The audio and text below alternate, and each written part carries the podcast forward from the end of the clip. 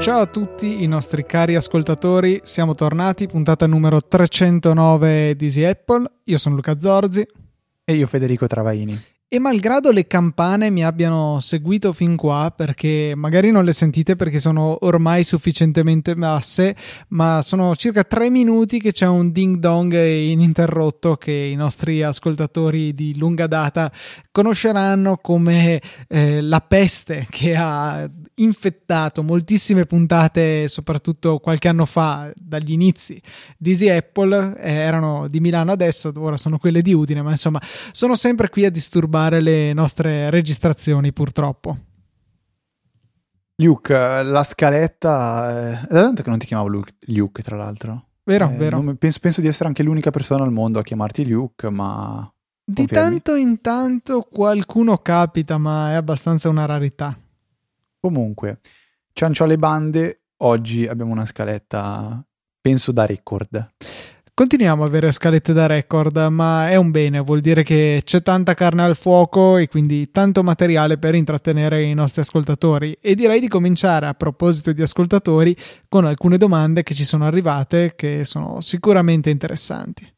Allora, snoccioliamo la prima che viene, eh, viene posta da, da Nico e ci chiede dei consigli riguardo a security cam da esterno e interno, quali modelli sono i migliori i più sicuri da acquistare, eh, quale potrebbe essere una configurazione corretta, scegliendo tra i diversi modelli, e, mh, mm, se utilizzarle wifi o tramite cavo.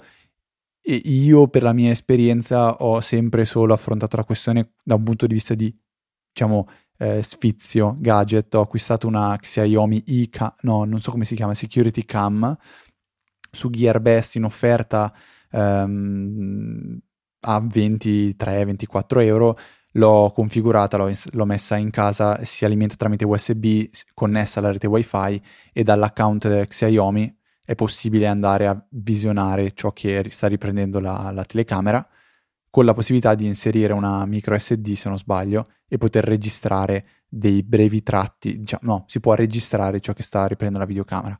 Per quanto riguarda la parte esterna, eh, invece mi sono affidato a una, ci siamo affidati come famiglia, diciamo, a una società che installa impianti di allarme, a un sistema Samsung che um, appunto sorveglia la parte esterna della casa. Luca invece so che ha fatto uno dei suoi tanti magheggi e si è divertito parecchio, sia dentro sia fuori. Sì, eh, allora, tanto per cominciare, un consiglio per gli acquisti che puoi già cominciare a dare un'occhiata. Come rapporto qualità-prezzo, direi di, che ti posso consigliare le telecamere di marca Foscam io ne ho tre a casa, due fisse e una PTZ, pan tilt zoom, insomma motorizzata, tutte e tre da esterno e ho diverse Xiaomi in casa. Xiaomi che però mi sento di consigliare non molto eh, perché eh, tanto per cominciare non c'è una possibilità di disabilitare la loro componente cloud senza perdere l'accesso da remoto eh, e soprattutto non è possibile farlo in maniera semplice, bisogna avere un router in grado di bloccare l'accesso a internet a certi dispositivi limitandoli in rete locale. E non è insomma una situazione standard. Io le ho isolate in una rete tutta loro in cui non possono fare danni, non possono vedere il resto della mia rete, però sì, non, non, sono mai tranquillissimo anche perché non so bene che tipo di traffico facciano. Sicuramente in termini di mega, di giga è poca roba, per cui eh, dubito che stiano trasmettendo l'immagine o anche screenshot ogni tanto perché altrimenti avrebbero generato più traffico. Però insomma non sono tranquillissimo pur avendone 6 penso ormai in casa. E ehm, le Foscam sono diverse, diciamo, sono sempre delle cinesate, ma delle cinesate un po' più di livello, un pochino migliori, che hanno anche lì un componente cloud che è possibile disattivare e, e non sono male, tutto sommato, hanno sempre funzionato bene. Quanto al mezzo di collegamento, ti direi Ethernet asterisco. L'asterisco è in un caso perché mi rendo conto che non sia sempre facile e poi che è una cosa che io boh, preferisco avere sempre tutto in Ethernet per lasciare il wifi solo per i dispositivi che assolutamente ne hanno bisogno per dare a questi la massima banda possibile. Altra cosa ehm, per appunto la stabilità del collegamento, che sicuramente per una telecamera può essere utile. Viceversa, però, se le devi installare all'esterno, a meno che tu non abbia uno switch in grado di ehm, di gestire le VLAN e tu non sei in grado di gestirle a tua volta, per quindi segmentarle in una, in una rete tutta loro, se uno mi rendo conto che è una, una situazione abbastanza difficile e limite per un'utenza domestica arriva sotto casa tua, stacca il cavo di rete e eh, lo connetta al suo PC, potrà accedere a tutto quello che la tua rete offre, ad esempio magari un NAS dove potrebbero esserci su anche cose che non vorresti si vedessero fuori, non so, il tr- classico password.txt che non dovremmo avere, però insomma magari ci sono cose che non ti fa piacere che siano accessibili da altri, perché nel momento in cui va lì e si attacca in Ethernet è tanto uguale che se fosse in casa. Viceversa, se è attaccata col wifi, a meno che non ci abbiate appiccicato sopra una adesivo con eh, la vostra password anche se uno arriva alla telecamera, in teoria può fare poco. Poi magari questa ha una connessione Ethernet e si può recuperare la password del wifi da lì, però insomma diventa tutto molto molto più complicato. Per cui questa è la ragione dell'Ethernet asterisco. Foscam è modello, la marca di cui posso consigliare vari modelli. Eh, dai un'occhiata, è un argomento sterminato, di certo non basta una breve risposta in testa alla puntata di Easy Apple per esaurire il discorso ho come l'impressione che potresti fare una puntata intera parlando solo di eh, security cam e di ciò che hai fatto anche appunto in casa. Potrei Confermi. limitarmi a lasciare un link a un articolo che avevo scritto sul mio blog eh, riguardante eh, come registrare un tot di video dalle telecamere. Nello specifico io tengo 24 ore in HD, 24 ore poco più, e 7 giorni in qualità ridotta per compensare l'utilità della cosa con lo spazio che occupa. Così mi pare che boh, occuperà un centinaio di giga, una cosa del genere, le registrazioni, forse anche meno magari mm. controllo. Ad ogni modo, eh, vi lasciamo nelle note della puntata l'articolo che avevo scritto che spiega appunto come utilizzare il proprio server domestico per eh, raggiungere questo scopo. Passiamo invece alla seconda domanda che ci viene posta da Emanuele e chiede ehm, diciamo come può sfruttare il SSD da 500 Uh, no, o meglio, dice si ritrova con un SSD da 500 giga e vorrebbe sfruttarlo perché dice, è lì a prendere, prendere, polvere. E quindi chiedeva qual è un buon case Thunderbolt da sfruttare con il suo MacBook, quindi Thunderbolt 2 perché dice MacBook Pro late 2013, non vorrei dire una stupidata ma è esattamente il mio, quindi sì, è il mio, è il mio, confermo, e dice per poter utilizzare come appunto air disk esterno, ma dice non ne ho trovati. Allora, io darei un consiglio. Thunderbolt tutto sommato per gli SSD tradizionali è quasi sprecato, c'è un sacco di banda che non verrebbe utilizzata e si andrebbe a pagare molto di più per un case di questo genere, che peraltro a sé stante si fatica a trovare, magari si trova già con un disco dentro che quindi andrebbe poi rimosso, non vale la pena secondo me, tanto vale prendere uh, un case USB 3, ce ne sono tantissimi dai 15 euro, 12-15 euro in su che possono decisamente fare al caso tuo. Unica accortezza che supportino il protocollo UASP, eh, UASP che consente di sfruttare al 100% la velocità dei dischi SSD.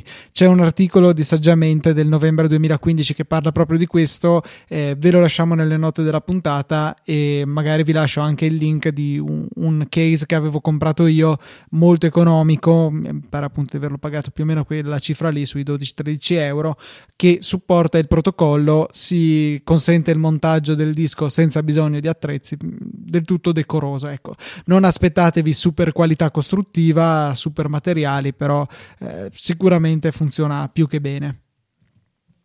Ok, troverete ovviamente tutti i link nelle, nelle note della puntata.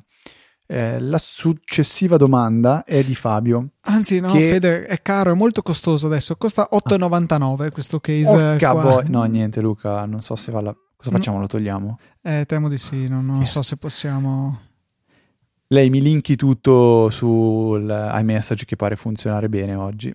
E io intanto spiego qual è la domanda di, di Fabio, terza domanda di questa puntata, duplice domanda.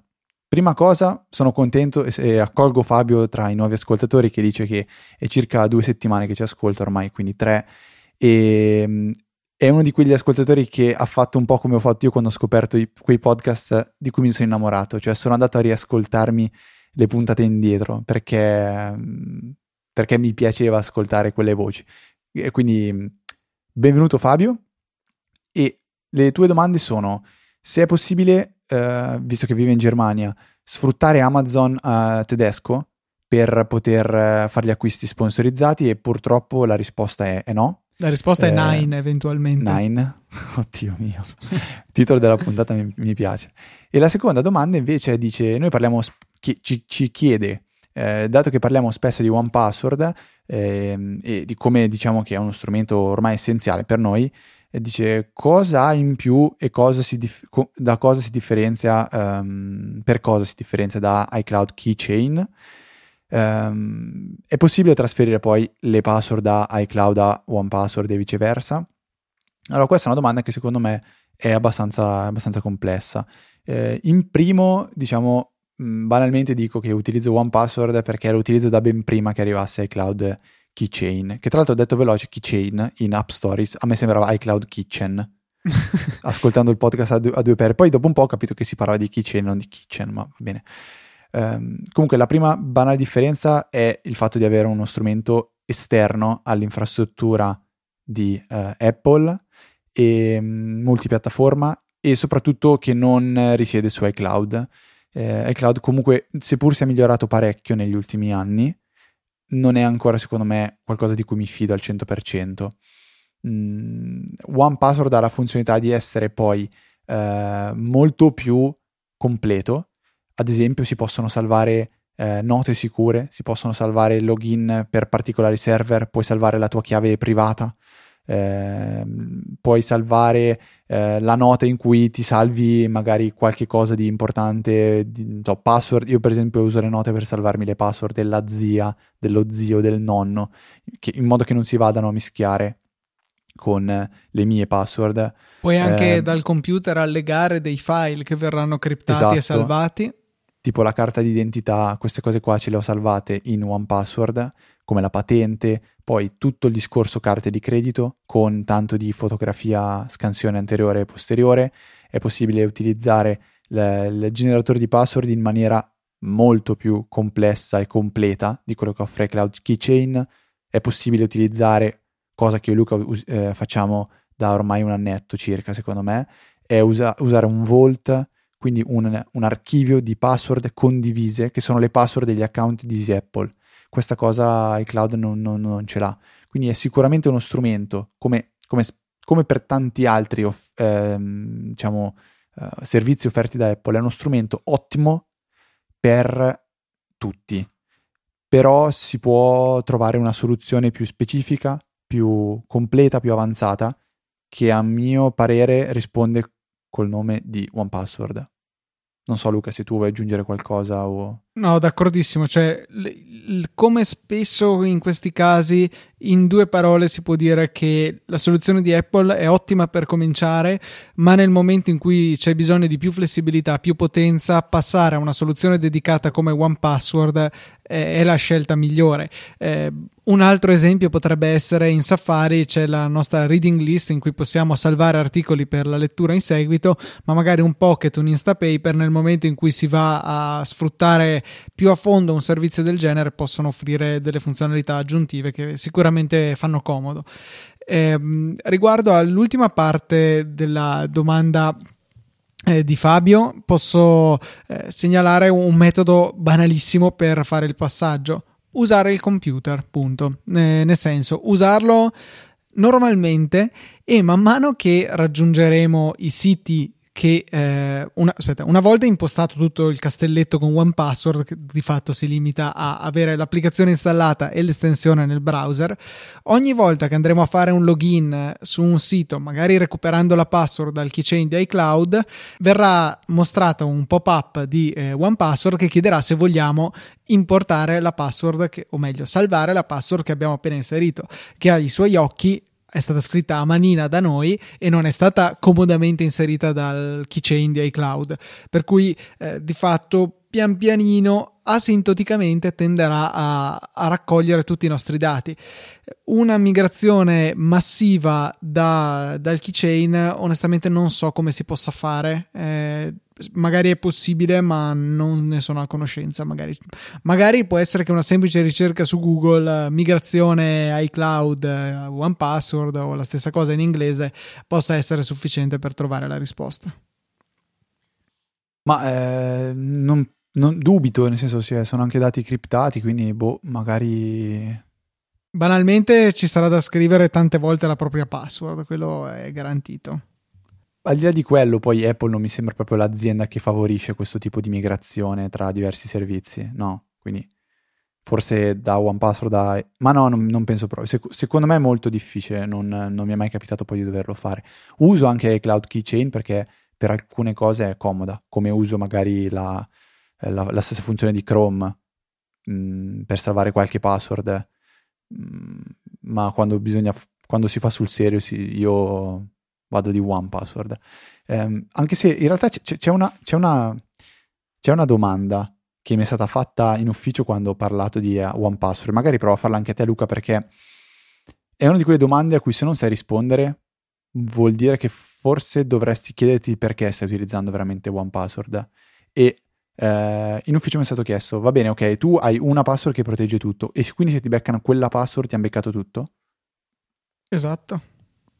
Ma per... secondo me la risposta è un po' diversa, cioè la password te la devono beccare, diciamo, ma devono anche beccarti la possibilità di accedere all'archivio e l'archivio è su Dropbox, per esempio, ma su Dropbox devi avere la password di Dropbox. Eh, se invece l'hai salvato sull'account de- di OnePassword, perché OnePassword offre anche un servizio di eh, storage, diciamo, per il proprio account OnePassword, ma serve una chiave che ti danno la prima volta e quella chiave devi averla salvata da qualche parte. E se l'hai salvata su Dropbox ti serve la password di Dropbox. Eh, e ad ogni modo diciamo devi, devi avere appunto devi arrivare a questo archivio.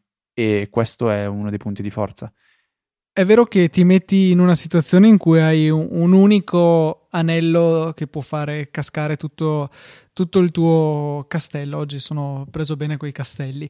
Però eh, è anche vero che se è solo una o al massimo un paio le password che dobbiamo ricordare, è anche vero che possiamo impegnarci di più nella loro scelta, magari può essere una password più lunga, più scomoda, soprattutto se siamo aiutati su iOS e ora, ormai anche eh, su Mac con il Touch ID. Questo ci fa una bella differenza e ci aiuta veramente tanto.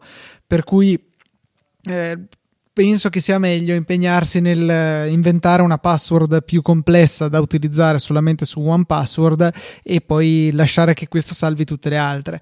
L'eventualità che vi accedano a, alla vostra cassaforte è molto improbabile, ma è, è, un po' lo stesso discorso di dire. Ehm, nascondo i miei soldi in tanti posti in casa oppure mi compro una cassaforte e li metto tutti lì dentro se mi scoprono la, il pin della cassaforte possono prendere tutti i soldi, mentre invece se li ho un po' nel, nel, cuscino, un po' sotto il letto, insomma i classici nascondigli della nonna, magari eh, riescono a fare meno danno e qualora ne trovino una.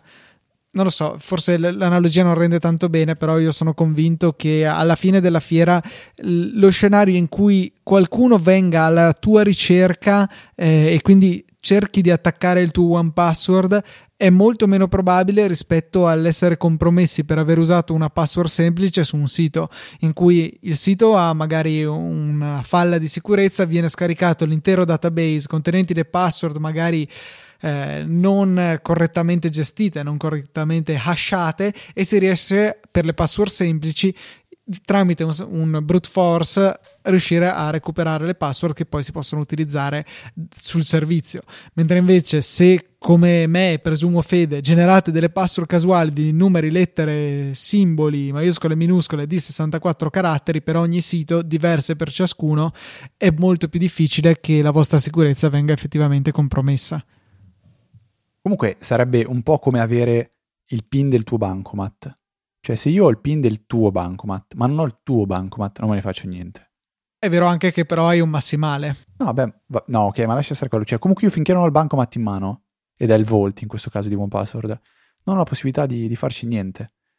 E tu il, il, PIN lo puoi cambiare nel momento in cui... Sc- cioè, comunque è sicuramente meglio che avere una password per tutto.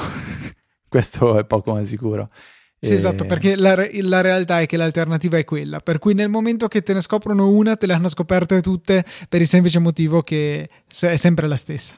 Sarebbe una bellissima domanda da fare agli sviluppatori di OnePassword che sono Agile Beats e sentire quale, quale sarebbe la loro risposta. Mi immagino che abbiano fatto da qualche parte qualche presentazione di, del loro strumento, perché alla fine è la domanda principale che spinge una persona a scegliere OnePassword, cioè perché OnePassword?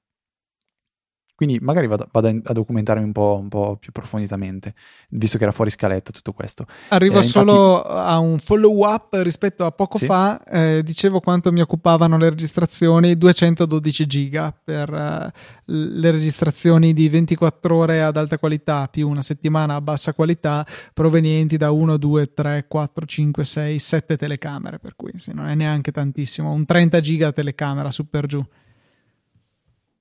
Federico da Verona ci segnala una semplice applicazione per fare la lista della spesa che trova insostituibile. Dice, oltre al solito elenco di oggetti da prendere, ben fatto e catalogato, ha in particolare la lista in comune, che usa con sua moglie, dove se uno aggiunge o toglie qualcosa dalla lista lo vedono anche tutti gli iscritti a tale lista.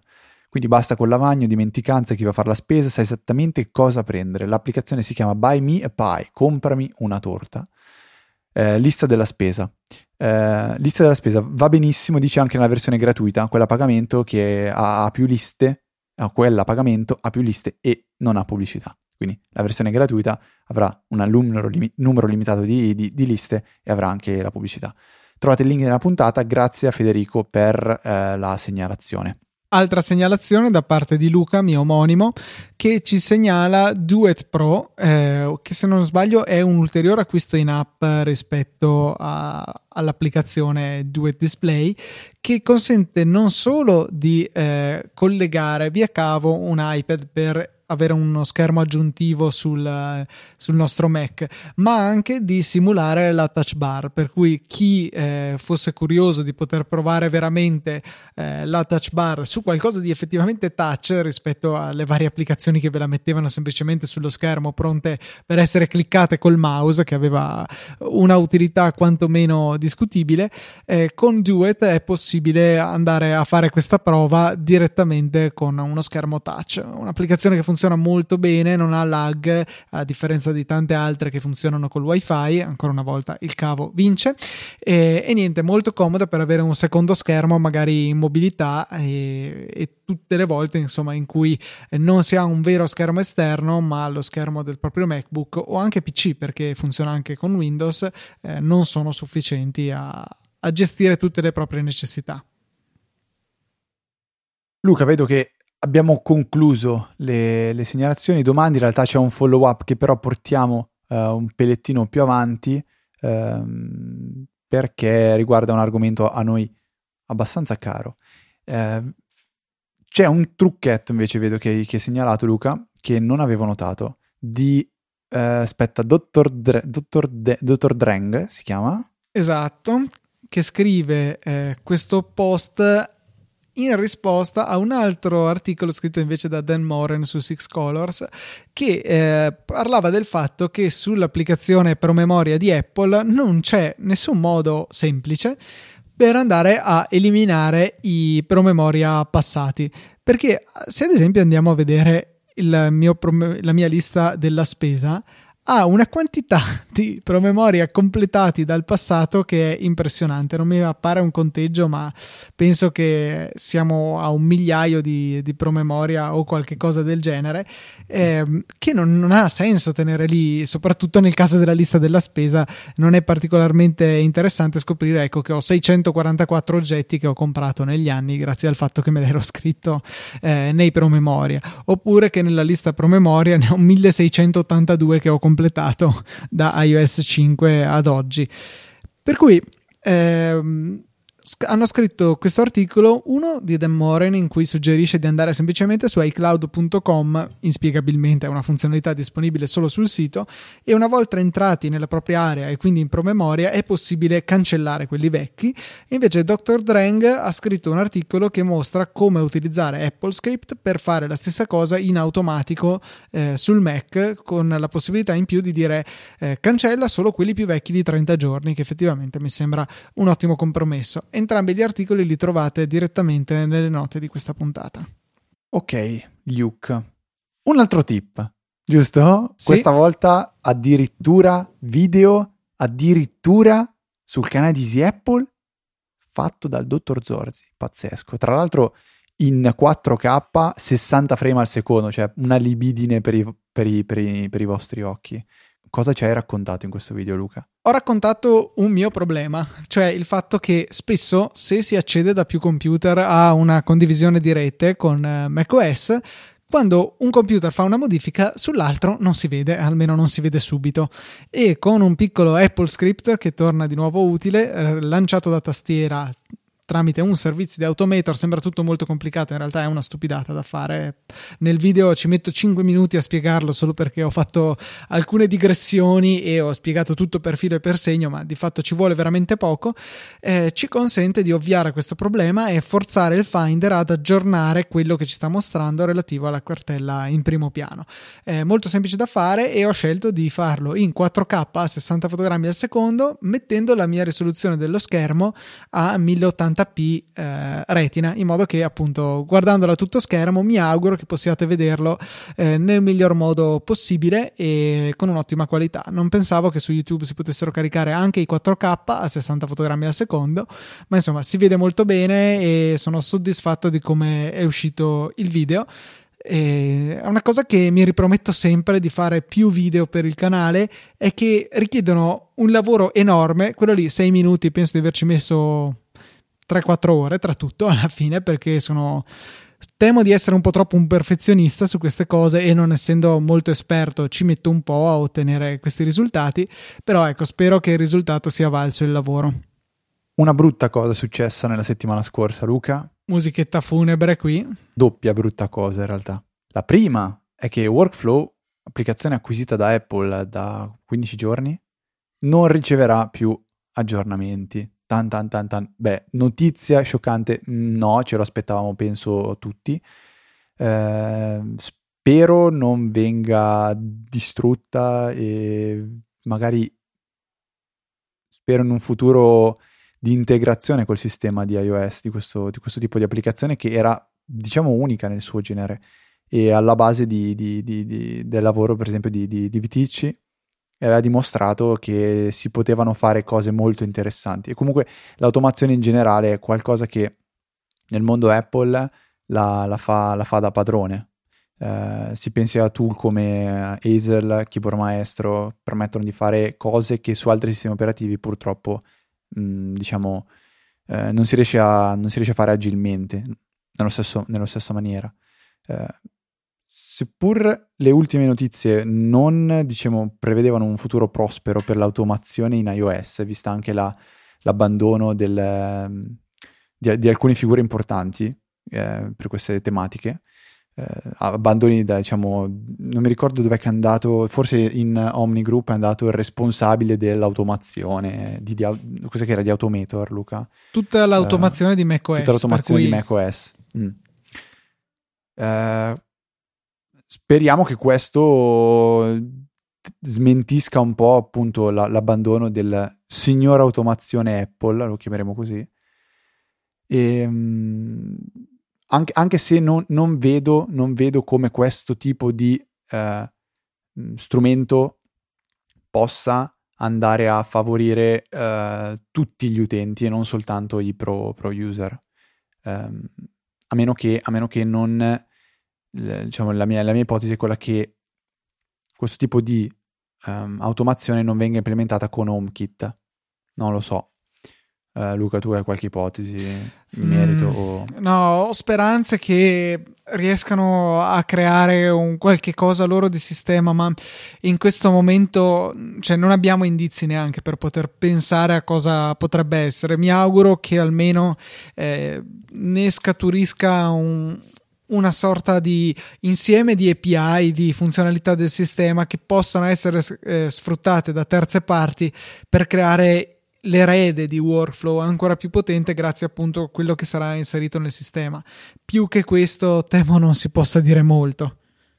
Io vedo un altro aspetto, eh, invece, al di là dell'automazione, l- ehm, secondo me la- l'aspetto interessante di workflow era la, la, l'interazione tra diverse applicazioni diversi servizi, cosa che si sta sviluppando soltanto con le ultime versioni di, di iOS, quindi la possibilità di più applicazioni di comunicare. Eh, si pensi per esempio allo share sheet, quindi a quella, quella, quella, quel pannello di condivisione che permette di creare un nuovo reminder in Wunderlist, che permette di, eh, non so, ehm, inviare in background a Instapaper un articolo da leggere, tutta questa sorta di interazione tra diverse applicazioni e diversi servizi è un, è, penso sia il core, oserei dire il core di, um, di workflow e quindi forse è questo lo, lo scopo che avrà il team di workflow in Apple, migliorare l'intercomunicazione tra le applicazioni, non tanto in termini di automazione, ma, ma proprio di, eh, diciamo, funzionamento del, del sistema. Stiamo a vedere. Eh, mi auguro che già al WWDC con eh, la rivelazione di iOS 11 qualcosa venga mostrato, ma temo sia decisamente troppo presto. Eh, quindi tutto rimandato al 2018, che sembra veramente lontanissimo, alla WWDC di quell'anno con iOS 12, e forse sarà passato abbastanza tempo dall'acquisizione di Workflow per riuscire a mostrarne veramente i frutti. Ma la vera brutta notizia di questa settimana, a mio parere, è stata il diciamo, la nuova applicazione rilasciata da Microsoft chiamata To Do, che è il nuovo Wunderlist. Mi viene da pensare che Wunderlist verrà, diciamo, abbandonato, non, o meglio, non verrà più sviluppato, eh, non verranno implementate nuove funzioni o, o altro, eh, verrà tenuto in vita fino a portarlo a una lenta, lenta, lenta morte dalle, diciamo, dalle ceneri di Wunderlist eh, nascerà questo To Do, che in realtà è già nato, è un'applicazione disponibile per uh, Windows, um, iOS, Android e una versione diciamo web, quindi non per Mac. Come primo impatto a me non è dispiaciuta, a parte il problema con l'importazione del, dei, dei promemoria, diciamo dei, dei to-do da, da Wunderlist, che è stata un disastro perché mi ha triplicato, quadruplicato tutto quindi ho dovuto poi cancellare eh, punto per punto a mano. È stato veramente abbastanza doloroso da fare. Eh, mancano attualmente diverse funzionalità come per esempio eh, il non avere un badge su, sull'applicazione per iOS per me è tremendo e non avere una lista condivisa è molto limitante rispetto a quello che offriva Wunderlist eh, come, come, ben sapete, è, Wunderlist è il nostro principale strumento per preparare eh, le, le, le, le, scalette delle, delle, delle, puntate e quindi tenere traccia di tutte le domande e tutti gli argomenti di cui vogliamo parlare in una lista condivisa, cosa che To attualmente non ha e spero però venga implementato, implementato a breve. Soprattutto quello che per noi è fondamentale di Wunderlist è il fatto che se io modifico l'ordine delle cose, tipo gli argomenti nella puntata, cosa che succede regolarmente, Fede vede istantaneamente il cambio e abbiamo anche la possibilità di stellinare le, le cose per dire ok, questo è fatto rispetto a eh, spuntarlo come fatto che lo farebbe sparire dalla scaletta e quindi renderebbe più difficile creare le note della puntata. Abbiamo veramente trovato la pace dei sensi con Wunderlist Wunderlist e Microsoft dice che eh, Wunderlist prima o poi morirà, però non prima di aver portato in to do tutti i suggerimenti degli utenti di Wunderlist. Quindi direi che almeno sei mesi, forse un anno ce l'abbiamo ancora per poter utilizzare Wunderlist e io spero che appunto questo to do vada a incorporare tutte le funzionalità che a noi servono di Wunderlist. Tante non le usiamo, ad esempio l'assegnare a me o a Fede un argomento oppure mettere una data entro cui qualcosa va fatto perché non lo stiamo usando come un vero e proprio strumento per la gestione delle cose da fare quanto per la gestione delle scalette. Non è il suo, però si presta estremamente bene a questo lavoro e speriamo di poterlo utilizzare ancora tanto o perlomeno di poter migrare a questo to do in futuro che si spera incorpori queste funzionalità che per noi sono fondamentali. Nel frattempo, invece, Fede eh, ci è venuto in, uh, in, aiuto Francesco Zerbinati che ci ha Chi? segnalato. Dai Coso, che ci ha segnalato un articolo di Product Hunt che traccia, tratta le migliori alternative a Wunderlist. Sì, ehm, ne sono menzionate alcune molto famose come eh, Todoist, va bene? Detto bene? AnyDo, eh, poi cos'altro c'è? C'è Microsoft To Do che conosco, Google Keep che però per iOS non ha applicazioni decenti, OmniFocus, Remember the Milk, questa è un'applicazione che conosco abbastanza e quindi c'è un, veramente un po' di tutto. Mm, trovate il link nelle note della puntata, potete andare a spulciare voi eh, e andare alla ricerca di qualcosa di interessante. Io vi anticipo già che a breve uscirà Things 3 e Things secondo me è uno dei migliori che mh, mm, è mai stato fatto. A parte gli ultimi anni in cui è stato, eh, diciamo, poco cagato, passatemi il termine, Luca dovrai bippare, però non mi veniva nient'altro e non volevo lasciare troppo silenzio visto che già ho fatto qualche, qualche vuoto nelle, nelle, scorse puntate. Eh, Things 3 ehm, arriverà a breve, spero nel, dovrebbe arrivare nel mese di maggio e spero porti una buona ventata di, di novità e di, uh, di, di, diciamo, di, freschezza, visto che ultimamente l'applicazione era un po', un po vecchiotta, si, si, faceva sentire gli anni di, mancati a, aggiornamenti. Uh, volevo soltanto menzionare un'altra funzionalità molto bella che è, è, già presente però in To Do di Microsoft, che è la funzione quella Today, dove eh, potete andare a selezionare da questa schermata ciò che volete fare oggi e, ehm, e ogni giorno si svuoterà questa schermata e potrete fare una revisione, vedere ciò che ieri non avete completato, se volete rifarlo, rimetterlo diciamo nella schermata di oggi e vi faranno proposti anche quali sono le, i task, so che Luca ami questa parola, che potreste fare oggi.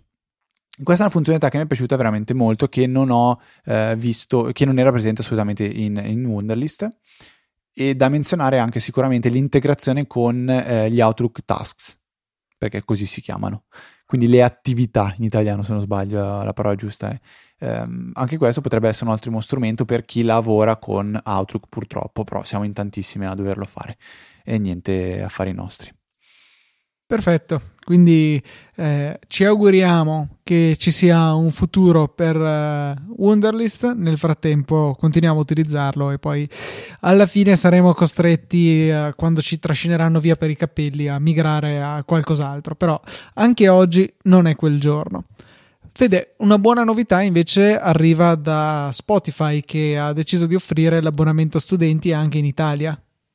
Sì, eh, finalmente è stata data la possibilità anche ai poveri squattrenati studenti ehm, di, italiani. A, italiani, sì, giustamente, di avere la possibilità di attivare un account premium di Spotify solo 4,99 al mese invece dei 10 euro, quindi il 50% pulito pulito di sconto. Lo segnaliamo un po' a tutti quindi, i nostri ascoltatori studenti. Eh, resta da considerare che il piano famiglia è comunque più economico. Sì, il pareggio dei conti lo si ha a tre membri del piano famiglia perché costa 15 euro al mese, diviso 3 fa 5 come, eh, come il piano studenti. Se la famiglia virtuale o reale che sia dovesse essere più numerosa, il risparmio sarebbe maggiore. Ne avevamo parlato, se non sbaglio, eh, nella scorsa puntata eh, riguardo alla domanda di un ascoltatore. Ecco. Ehm, avanti con la scaletta, passiamo a un consiglio. Se non avete abbastanza podcast del nostro network da seguire e con tutti gli altri comunque non arrivate a riempire tutto lo spazio che avete, o comunque perché sentite un dovere morale di ascoltare più buoni podcast possibile, che è cosa buona e giusta, vi segnaliamo un, il nuovo podcast di Federico Viticci e di Mac Stories in particolare, che si chiama App Stories.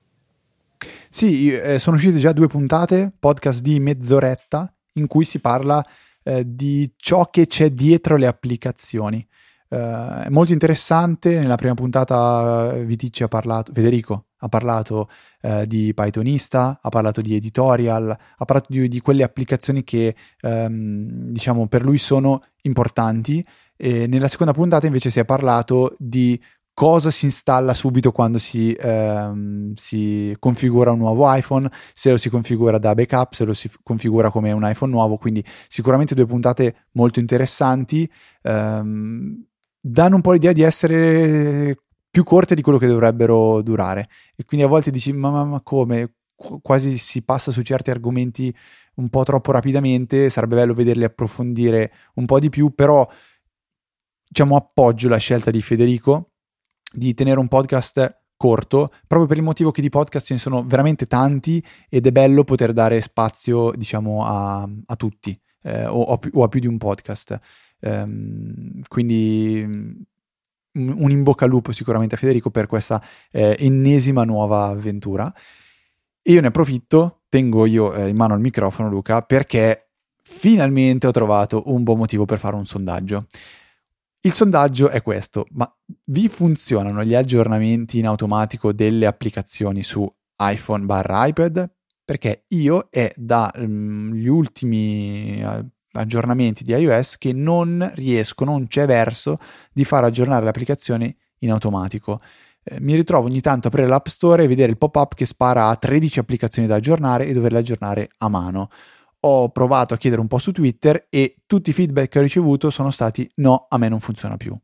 Idem, Luca? stessa situazione. Tra l'altro, a volte anche se vai a premere aggiorna, ci mettono un po' a decidersi di aggiornarsi. Devono aver fatto qualche casino con l'App Store e è un po' fastidioso perché era una funzionalità che io, eh, sulla quale io mi basavo in realtà, non mi preoccupavo mai di andare a cercare aggiornamenti.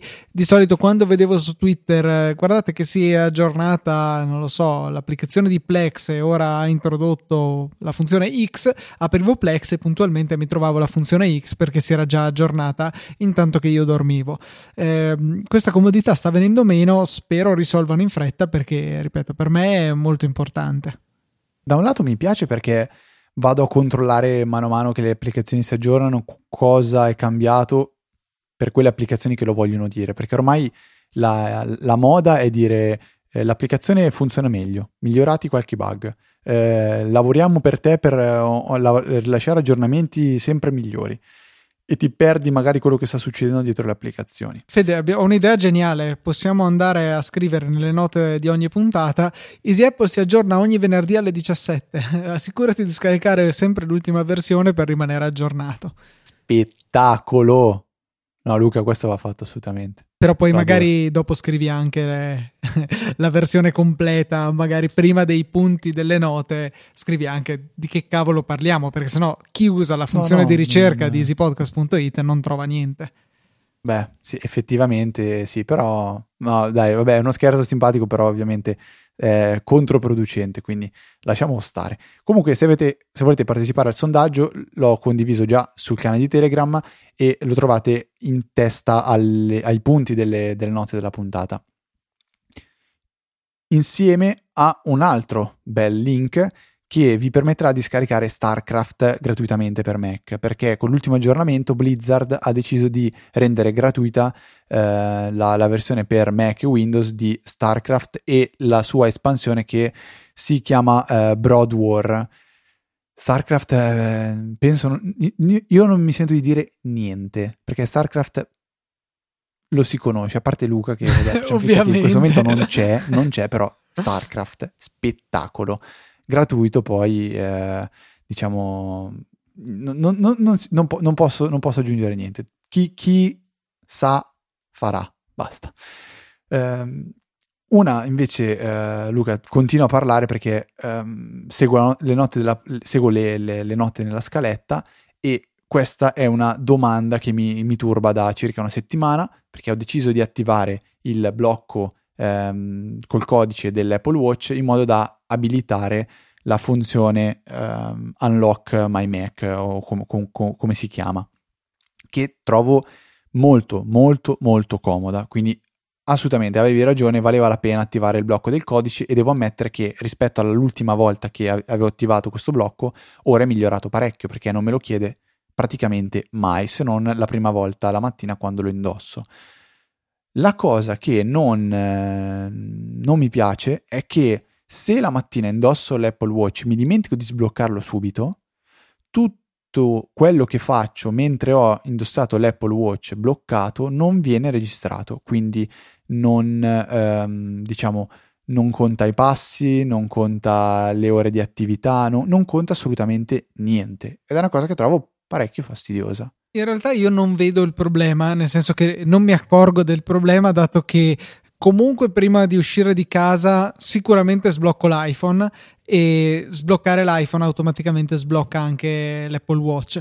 Per cui diciamo che per non avere la briga di dover inserire il codice manualmente potresti ricordarsi, ricordarti che quando ti metti l'orologio al polso tiri sul telefono, lo sblocchi, tanto col Touch ID di seconda generazione è proprio questione di un attimo e poi lo riblocchi e te lo metti in tasca. Già questo è sufficiente a ovviare al problema. Però sì, è stupido, mi... eh? Cioè, è stupido che non tracci il movimento. No, esatto, cioè almeno il movimento lo, lo potrebbe tracciare. Eh, poi sono d'accordo che non dovrebbero arrivare messaggi, chiamate simili, perché effettivamente se è bloccato eh, non dovrebbe... No, non lo so, è una, è una, cosa che non capisco se è quasi un bug o no, una, una, una cosa voluta però a me qualche mattina ha fregato perché magari lo indosso, vado al lavoro, entro in ufficio, dopo un po' guardo l'orologio e dico avrei bloccato, porca miseria. Eh, non uso tantissimo il telefono durante la giornata se non nella pausa, diciamo pranzo, e Luca lo sa molto molto bene. Triste notizia invece è quella che è arrivata da unroll.me o mi dobbiamo ritirare il nostro suggerimento di usare il servizio perché eh, visto che tutti avevamo letto con attenzione i termini e condizioni ci eravamo persi il piccolo dettaglio che cosa che in realtà possiamo riassumere nel solito discorso se il servizio è gratuito tu sei la merce che viene venduta. Loro vendevano i contenuti, per carità, anonimizzati e aggregati delle nostre mail a società terze, ad esempio Uber utilizzava i servizi di Unroll.me per sapere quanta gente utilizzasse Lyft, il suo concorrente, quindi capire un po' come eh, stava andando il mercato, il che non è molto piacevole, anche perché oltretutto è emerso anche Mm, non ufficialmente, però ufficiosamente da parte di eh, qualcuno che lavorava per un'azienda che sembrava dovesse acquisire Unroll.me e poi l'affare è andato a monte, che ha detto che Unroll.me possedeva una copia di tutte le mail di tutti gli utenti che abbiano usato il loro servizio nel passato, salvata su un bel bucket di Amazon S3, quindi eh, a loro accessibile a piacere con appunto tutte le nostre mail. Questo direi che è deplorevole, per cui magari Fede lasciamo nelle note della puntata il link che spiega come cancellare il proprio account di unroll.me e anche un, faccio un piccolo do, un piccolo suggerimento di andare su myaccount.google.com, entrare con il proprio account, sezione accesso e sicurezza poi app e siti collegati. Lì troverete anche unroll.me se avete usato il servizio e potrete andare a disautorizzarlo. E già che ci siete, date un'occhiata a quello che c'è lì, probabilmente ci sono eh, diversi servizi che non hanno ragione di essere ancora autorizzati, magari perché non li usate più o, o chissà che cosa, magari anche roba che avevate stupidamente o distrattamente autorizzato nel passato e che non volete che rimanga lì pronta a poter accedere alla vostra mail. Allora, sto scrivendo tutto a, razzo account Google. L'account Google. Te lo ricordi il comico di Zeri che diceva Google?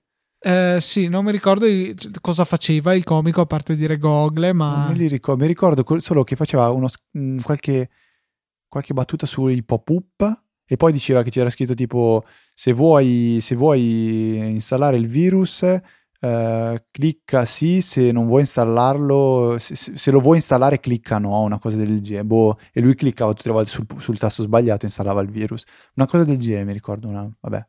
Uh, però era tanti anni fa, ero, secondo me eravamo piccoli, piccoli, tipo 8-9 anni. Non ricordo. Ma ha importanza questo? No, assolutamente non ha importanza. Infatti, giustamente. Ha importanza invece la simpatica scelta di Apple che dal primo maggio ridurrà brutalmente le commissioni che paga a Easy Apple, in particolare Easy Apple, ma anche hanno detto a tutti gli altri, eh, circa i referral delle applicazioni. Per cui abbiamo sempre detto che uno dei modi con cui potete supportarci è comprare le applicazioni a partire dai nostri link, che essendo sponsorizzati comportano che Apple dal suo 30% tiri fuori un po' di soldi e li dia a noi per il servizio resogli di portare nuovi acquirenti. Ebbene, queste percentuali scenderanno dal 7% onestamente non mi ricordavo fossero così alte le percentuali in Italia, e, e scenderanno al 2,5%, per cui un taglio veramente consistente, per cui non vi resta che comprare un sacco di robe su Amazon e, eh, oppure pa- partecipare alle donazioni cash con uh, PayPal per sopperire a questa fonte di sostegno di Easy Apple che in realtà comunque era già calata nel tempo per il semplice motivo che sempre più applicazioni sono gratuite eventualmente con un acquisto in app che non riusciamo a monetizzare. Ultime due eh, segnalazioni molto rapide, Luca. La prima è una, una boiata che ho trovato su, su Reddit, cioè come frizzare il proprio iPhone. È semplicissimo, aprite il, il control center e toccatelo con tre dita, punto. Eh, si frizza completamente l'iPhone e, e, si riavvia. Trovate il video su, nelle note della puntata per vedere ehm, come, come, come, come, preme con tre dita sullo schermo il, il ragazzo. Se non sbaglio preme uh, il, Air, Airplay, non Airplay, come si chiama? Airdrop, quello del sunset, quello, no del sunset, come si chiama? Uh, quello che rende il, lo schermo Night giallino. Shift. Night Shift e poi uno dei quattro tasti in basso che adesso se prendo in mano l'iPhone ve lo dico esattamente, ecco forse facevo molto prima fare così, dovete premere il tasto della calcolatrice Night Shift Airdrop insieme, si frizza l'iPhone e si riavvia. Questo succede al 90% degli iPhone. Molto molto interessante devo ammettere. Eh, e l'altra cosa invece, niente, ve ne parlo la prossima volta perché è, de- è degna di qualche parola in più di quella che vi posso regalare ora. Passiamo invece allora alla Hall of Fame di questa settimana, cioè i nostri donatori. Eh, troviamo Ekaterina due volte perché la settimana scorsa era arrivata la sua donazione Ma dopo. Sai che io la scorsa puntata, quando hai letto i donatori, volevo dire e Ekaterina perché ero sicuro che sarebbe arrivata, però ho detto non, non voglio azzardare, magari fare, fi- fare figure, fare eh, e invece avrei dovuto, porca miseria. Eh, insomma, abbiamo anticipato la registrazione, quindi la donazione non era ancora arrivata. Grazie Caterina, come sempre, per il tuo supporto. Grazie anche a Pierpaolo Lambrini, Riccardo Bincoletto e Stefano Grechi, che sono i nostri donatori della settimana. Ricordiamo dunque che in barba ad Apple che ci abbassa le commissioni potete comprare le vostre applicazioni sull'App Store e farci arrivare la commissione, ma potete più facilmente forse spendere i vostri bei soldini su Amazon facendo la stessa cosa, partite dai link che trovate eh, nelle note della puntata o nella sezione supportaci del sito, comprare quel tavolo da ping pong che da tanto tempo desideravate e far arrivare a noi una percentuale del vostro acquisto a spese di Amazon chiaramente. Grazie a tutti per il vostro supporto da 200, 309 puntate. Noi potete, eh, o meglio, potete raggiungere me e Luca tramite un, account, un indirizzo email e due account Twitter. Eh, l'indirizzo email è info.easyapple.org e gli account Twitter sono lucatnt ed ftrava. Eh, penso che da oggi in poi sono questi i contatti che, la, che vi lascerò per non annoiarvi e perché trovate tutto il resto nelle note della puntata e sul sito easypodcast.it. Quindi per questa 309esima puntata direi che è decisamente tutto. Un saluto da Federico, mi stavo dimenticando completamente. Stavo dicendo, ma perché Luca non parla? Un saluto da Federico. Un altro saluto anche da Luca. E noi ci sentiamo la settimana prossima con una nuova puntata di Easy Apple.